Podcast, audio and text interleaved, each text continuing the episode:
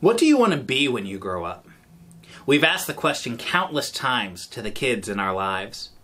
Children's answers can range from the practical, like a doctor, a teacher, a police officer, to the statistically unlikely, like an astronaut, a pro athlete, or even President of the United States. And sometimes they're just plain fanciful. A princess, a superhero, or a dragon tamer. And that's just on Tuesday. Ask them again on Wednesday or Thursday, and you could get a completely different list.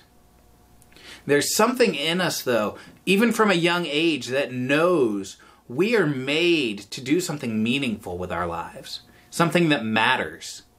We're all asking the question why am I here? As we continue our series, Digital Babylon Faith for Exiles, we're going to look at the ideas of work and vocation or calling and see what sets apart resilient disciples. Remember, we're looking at data from young adults who have grown up in the church, and we can sort them into four categories the prodigals, the nomads, the habitual churchgoers, and the resilient disciples. Prodigals are the 22% who have chosen to leave the church. Nomads 30% are those who still identify as Christian but are unconnected to a local church. Next are the habitual churchgoers, the 38% who have been to church in the last month but who do not exhibit the values and practices of a disciple. Finally, we have the resilient disciples, the 10% of those raised in the church who are serious about their personal faith and the way it intersects meaningfully and missionally with the world around them. We're looking at the characteristics of these resilient disciples to see what we can learn about being and forming followers of Jesus who are resiliently faithful in the face of cultural coercion and who live li- vibrant lives in the Spirit. The data was distilled down to five principles, five practices that mark resilient disciples. We've already looked at intimacy with Jesus, cultural discernment, and meaningful intergenerational relationships. Today, we're going to talk about vocational discipleship. Here's how Kinnaman and Matlock define vocational discipleship knowing and living God's calling, especially in the arena of work, and right sizing our ambitions to God's purposes. So we're talking about work. And I think a lot of times work gets a bad rap. We think of work as something we have to do, an obligation, a chore, or maybe even a curse. And when we take that view, we're looking at le- at work through a post-fall lens. Maybe you remember in Genesis 3, after Adam and Eve eat the fruit from the tree of the knowledge of good and evil, God told Adam, beginning in verse 17, Because you listened to your wife and ate from the tree about which I commanded you, you must not eat from it. Cursed is the ground because of you. Through painful toil you will eat food from it, and all the days of your life. It will produce thorns and thistles for you, and you will eat the plants of the field. By the sweat of your brow you will eat your food, until you return to the ground, since from it you were taken. For dust you are, and to dust you will return.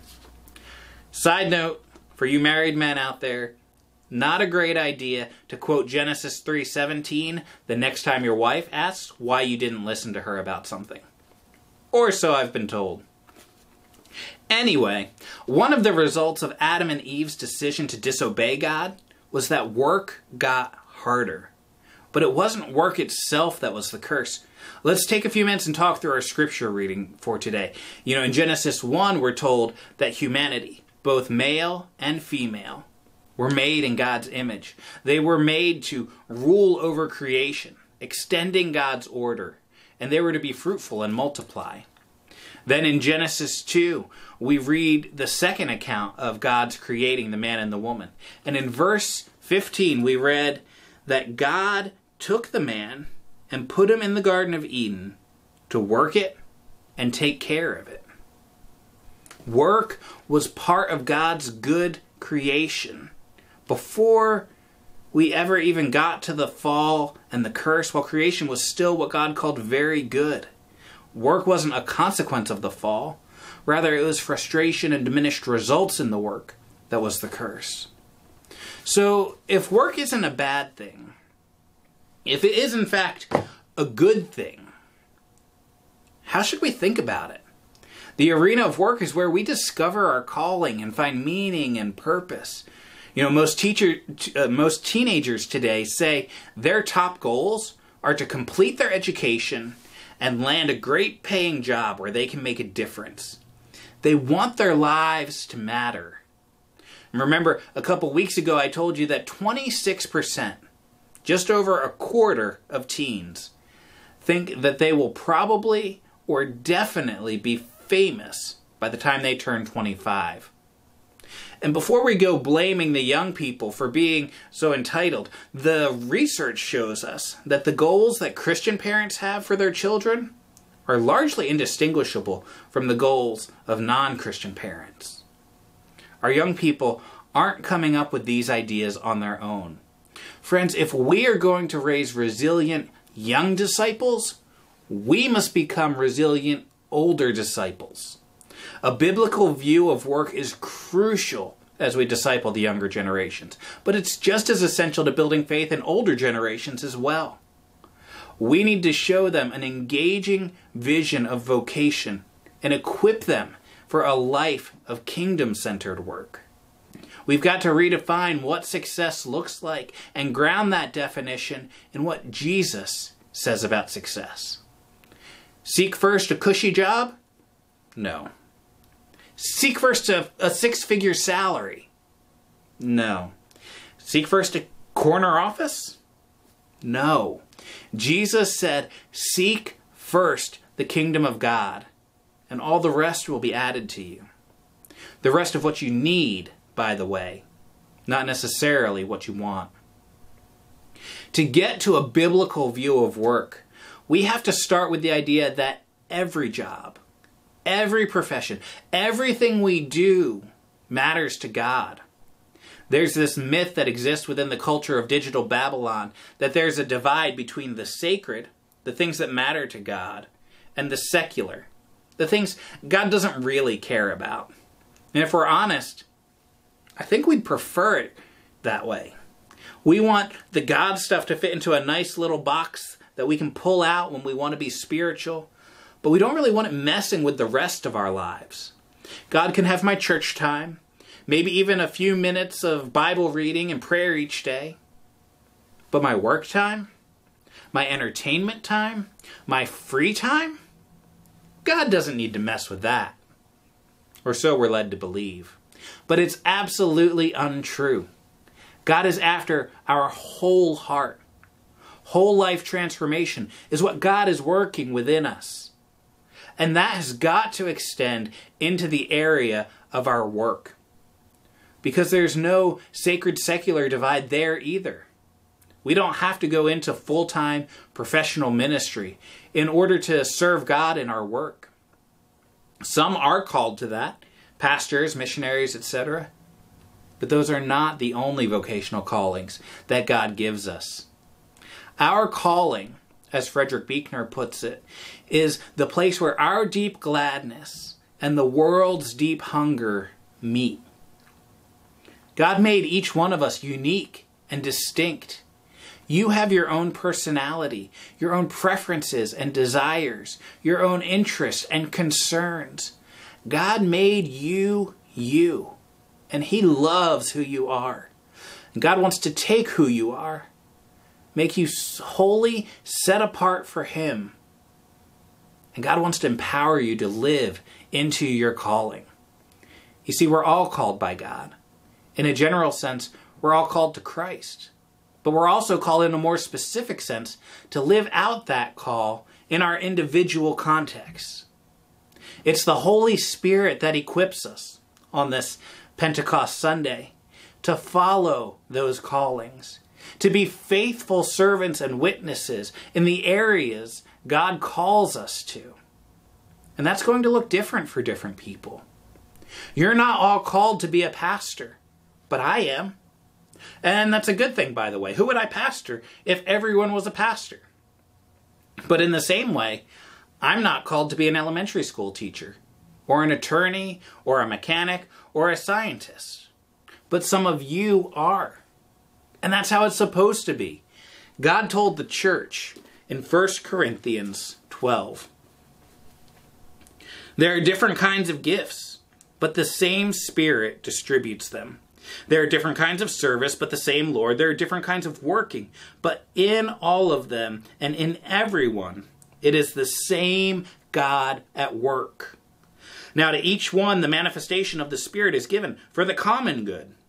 To one, there is given through the Spirit a message of wisdom, to another, a message of knowledge by means of the same Spirit, to another, faith by the same Spirit, to another, gifts of healing by that one Spirit to another, miraculous powers, to another, prophecy, to another, distinguishing between spirits, to another, speaking in different kinds of tongues, and still to another, the interpretation of tongues. All these are the work of one and the same Spirit, and He gives them all to each one just as He determines. We're all made and gifted by God to play a unique role in the kingdom work God is doing in the world and in our workplaces. And if that's true, we've got to get away from the idea that our lives can be split into a sacred sphere and a secular sphere and begin to live in the reality that God wants to work in and through the entirety of our lives. This means that if we're going to be and form resilient disciples, we need to help our young people understand this idea of calling, and we need to help them identify their own calling.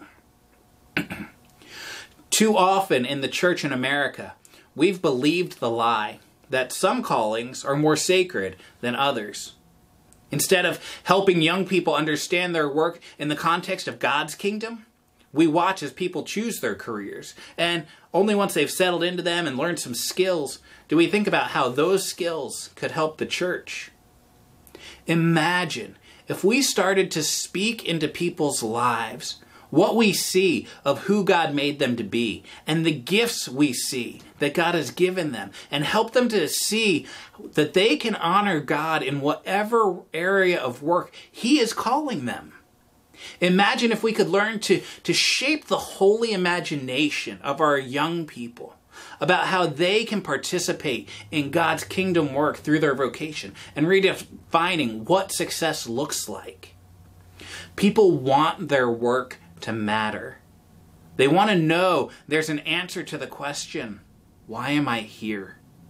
Just think about the difference it would make in your own life if to know that you are doing what God created you to do. Bezalel and Aholiab are two names from the Old Testament you might not be too familiar with, but they had exactly this kind of experience. In Exodus 31, God is speaking with Moses on Mount Sinai. God is giving Moses the Ten Commandments and instructions for building the tabernacle the focal point of Israelite worship following the Exodus. And just as God finishes telling Moses all these exact specifications, God says, I have chosen Bezalel, son of Uri, the son of Hur, of the tribe of Judah, and I have filled him with the Spirit of God, with wisdom, with understanding, with knowledge, and with all kinds of skills to make artistic designs for work in gold, silver, and bronze, to cut and set stones, to work in wood, and to engage in all kinds of crafts. Moreover, I have appointed Aholiab, son of Ahisamach, of the tribe of Dan, to help him. Talk about a calling. God tells Moses, who will go on to tell the people, This is exactly how I want you to create the place where my presence is going to dwell in your midst. Oh, and by the way, these two guys, it's their job, their calling, their vocation to do it. I know there have been a few times in my life where I've wished I've wished that God would have been so clear about what he wanted me to do. Discipleship is about learning to follow Jesus. And the focus was never meant to be on getting more people in a pew on Sunday morning or even in a Bible study on Wednesday night. The goal is for people to experience the kind of whole life transformation that makes a difference in the way they live their lives Sunday through Saturday and draws people into a relationship with God. There's no divide between the sacred and the secular. Our work is meant to be an extension of God's work in the world. Author Skye Jethani has written on connecting our faith with the idea of vocation, and he believes that God's design for work can be broken down into three categories of influence creating beauty, cultivating abundance, and generating order. Interestingly, the research shows the kind of careers that teens and young adults are most interested in today can also be put into three categories creative careers, entrepreneurial careers, and science oriented careers. They're using different language to talk about the same kind of categories. Now, I want to be clear that vocational discipleship is not just giving career advice, helping people find a profession that makes them feel happy and fulfilled. But we want do we want people to feel happy and fulfilled? Absolutely. But the best way to accomplish that is by orienting our lives, our work included, toward Jesus and his calling for us. It's about finding our identity in the in our intimacy with Jesus and letting Him determine the work we do. It's about using cultural discernment and allowing Scripture to redefine for us what success looks like. And it's about getting close enough to people in meaningful relationships that they can speak into our lives about our giftings and our calling. As a church, we want to talk about these ideas with our kids from a young age. And even more than just talking about them, we want to live out these ideas in our own lives. We want them to know that their faith and what they want to be when they grow up are inseparable. We want them to know they're creators, not just consumers, because they're made in the image of a creating God. We want them to be able to help others discover who God made them to be because someone took time to help them discover who God made them to be. The evidence is clear that the most resilient Christians are stronger when we connect discipleship and vocation. They live more integrated lives and understand at a deeper, more essential level that God cares about the work that they do and with every aspect of their lives. We were created to bear the image of our working God in the world, creating beauty, cultivating abundance, and generating order. God has called us not only to a relationship with Him, but to participation with Him in the work He is doing in the world. The same Holy Spirit that came with wind and fire on the day of Pentecost, the same Spirit that raised Christ Jesus from the dead, now empowers us, the followers of Jesus, with the gifts we need to play our role in strengthening the body and reaching the world. What do you want to be when you grow up? I want to be a resilient disciple who can remain faithful in the face of cultural coercion of digital Babylon. I want to be a resilient disciple who lives a vibrant life in the power of the Holy Spirit. Would you pray with me? God, we're grateful today, this Pentecost Sunday, for your empowering spirit, your presence with us and within us. We're grateful that you've called each one of us to yourself and that you've empowered us and gifted us to follow you, to serve the body, and to reach the world around us. God, we pray that you would help us to identify Give us ears to hear exactly where you're calling us in our vocations. Help us to see that all that we do day in, day out, Sunday through Saturday, is to bring glory to you and is to draw people into a relationship with you. So, God, we pray that you would help us. Help us to hear those, those callings. Help us to, to understand and identify the giftings you've given us, and then help us to use them for the sake of your church, the sake of your kingdom, the sake of the world. We pray all this in the name of the Father, and the Son, and the Holy Spirit. Amen. And now, brothers and sisters, before Ray sings us out, I want to leave you with this benediction from Paul in the book of First Thessalonians. May God Himself, the God of peace, sanctify you through and through. May your whole spirit, soul, and body be kept blameless at the coming of our Lord Jesus Christ. The one who calls you is faithful, and He will do it. Amen.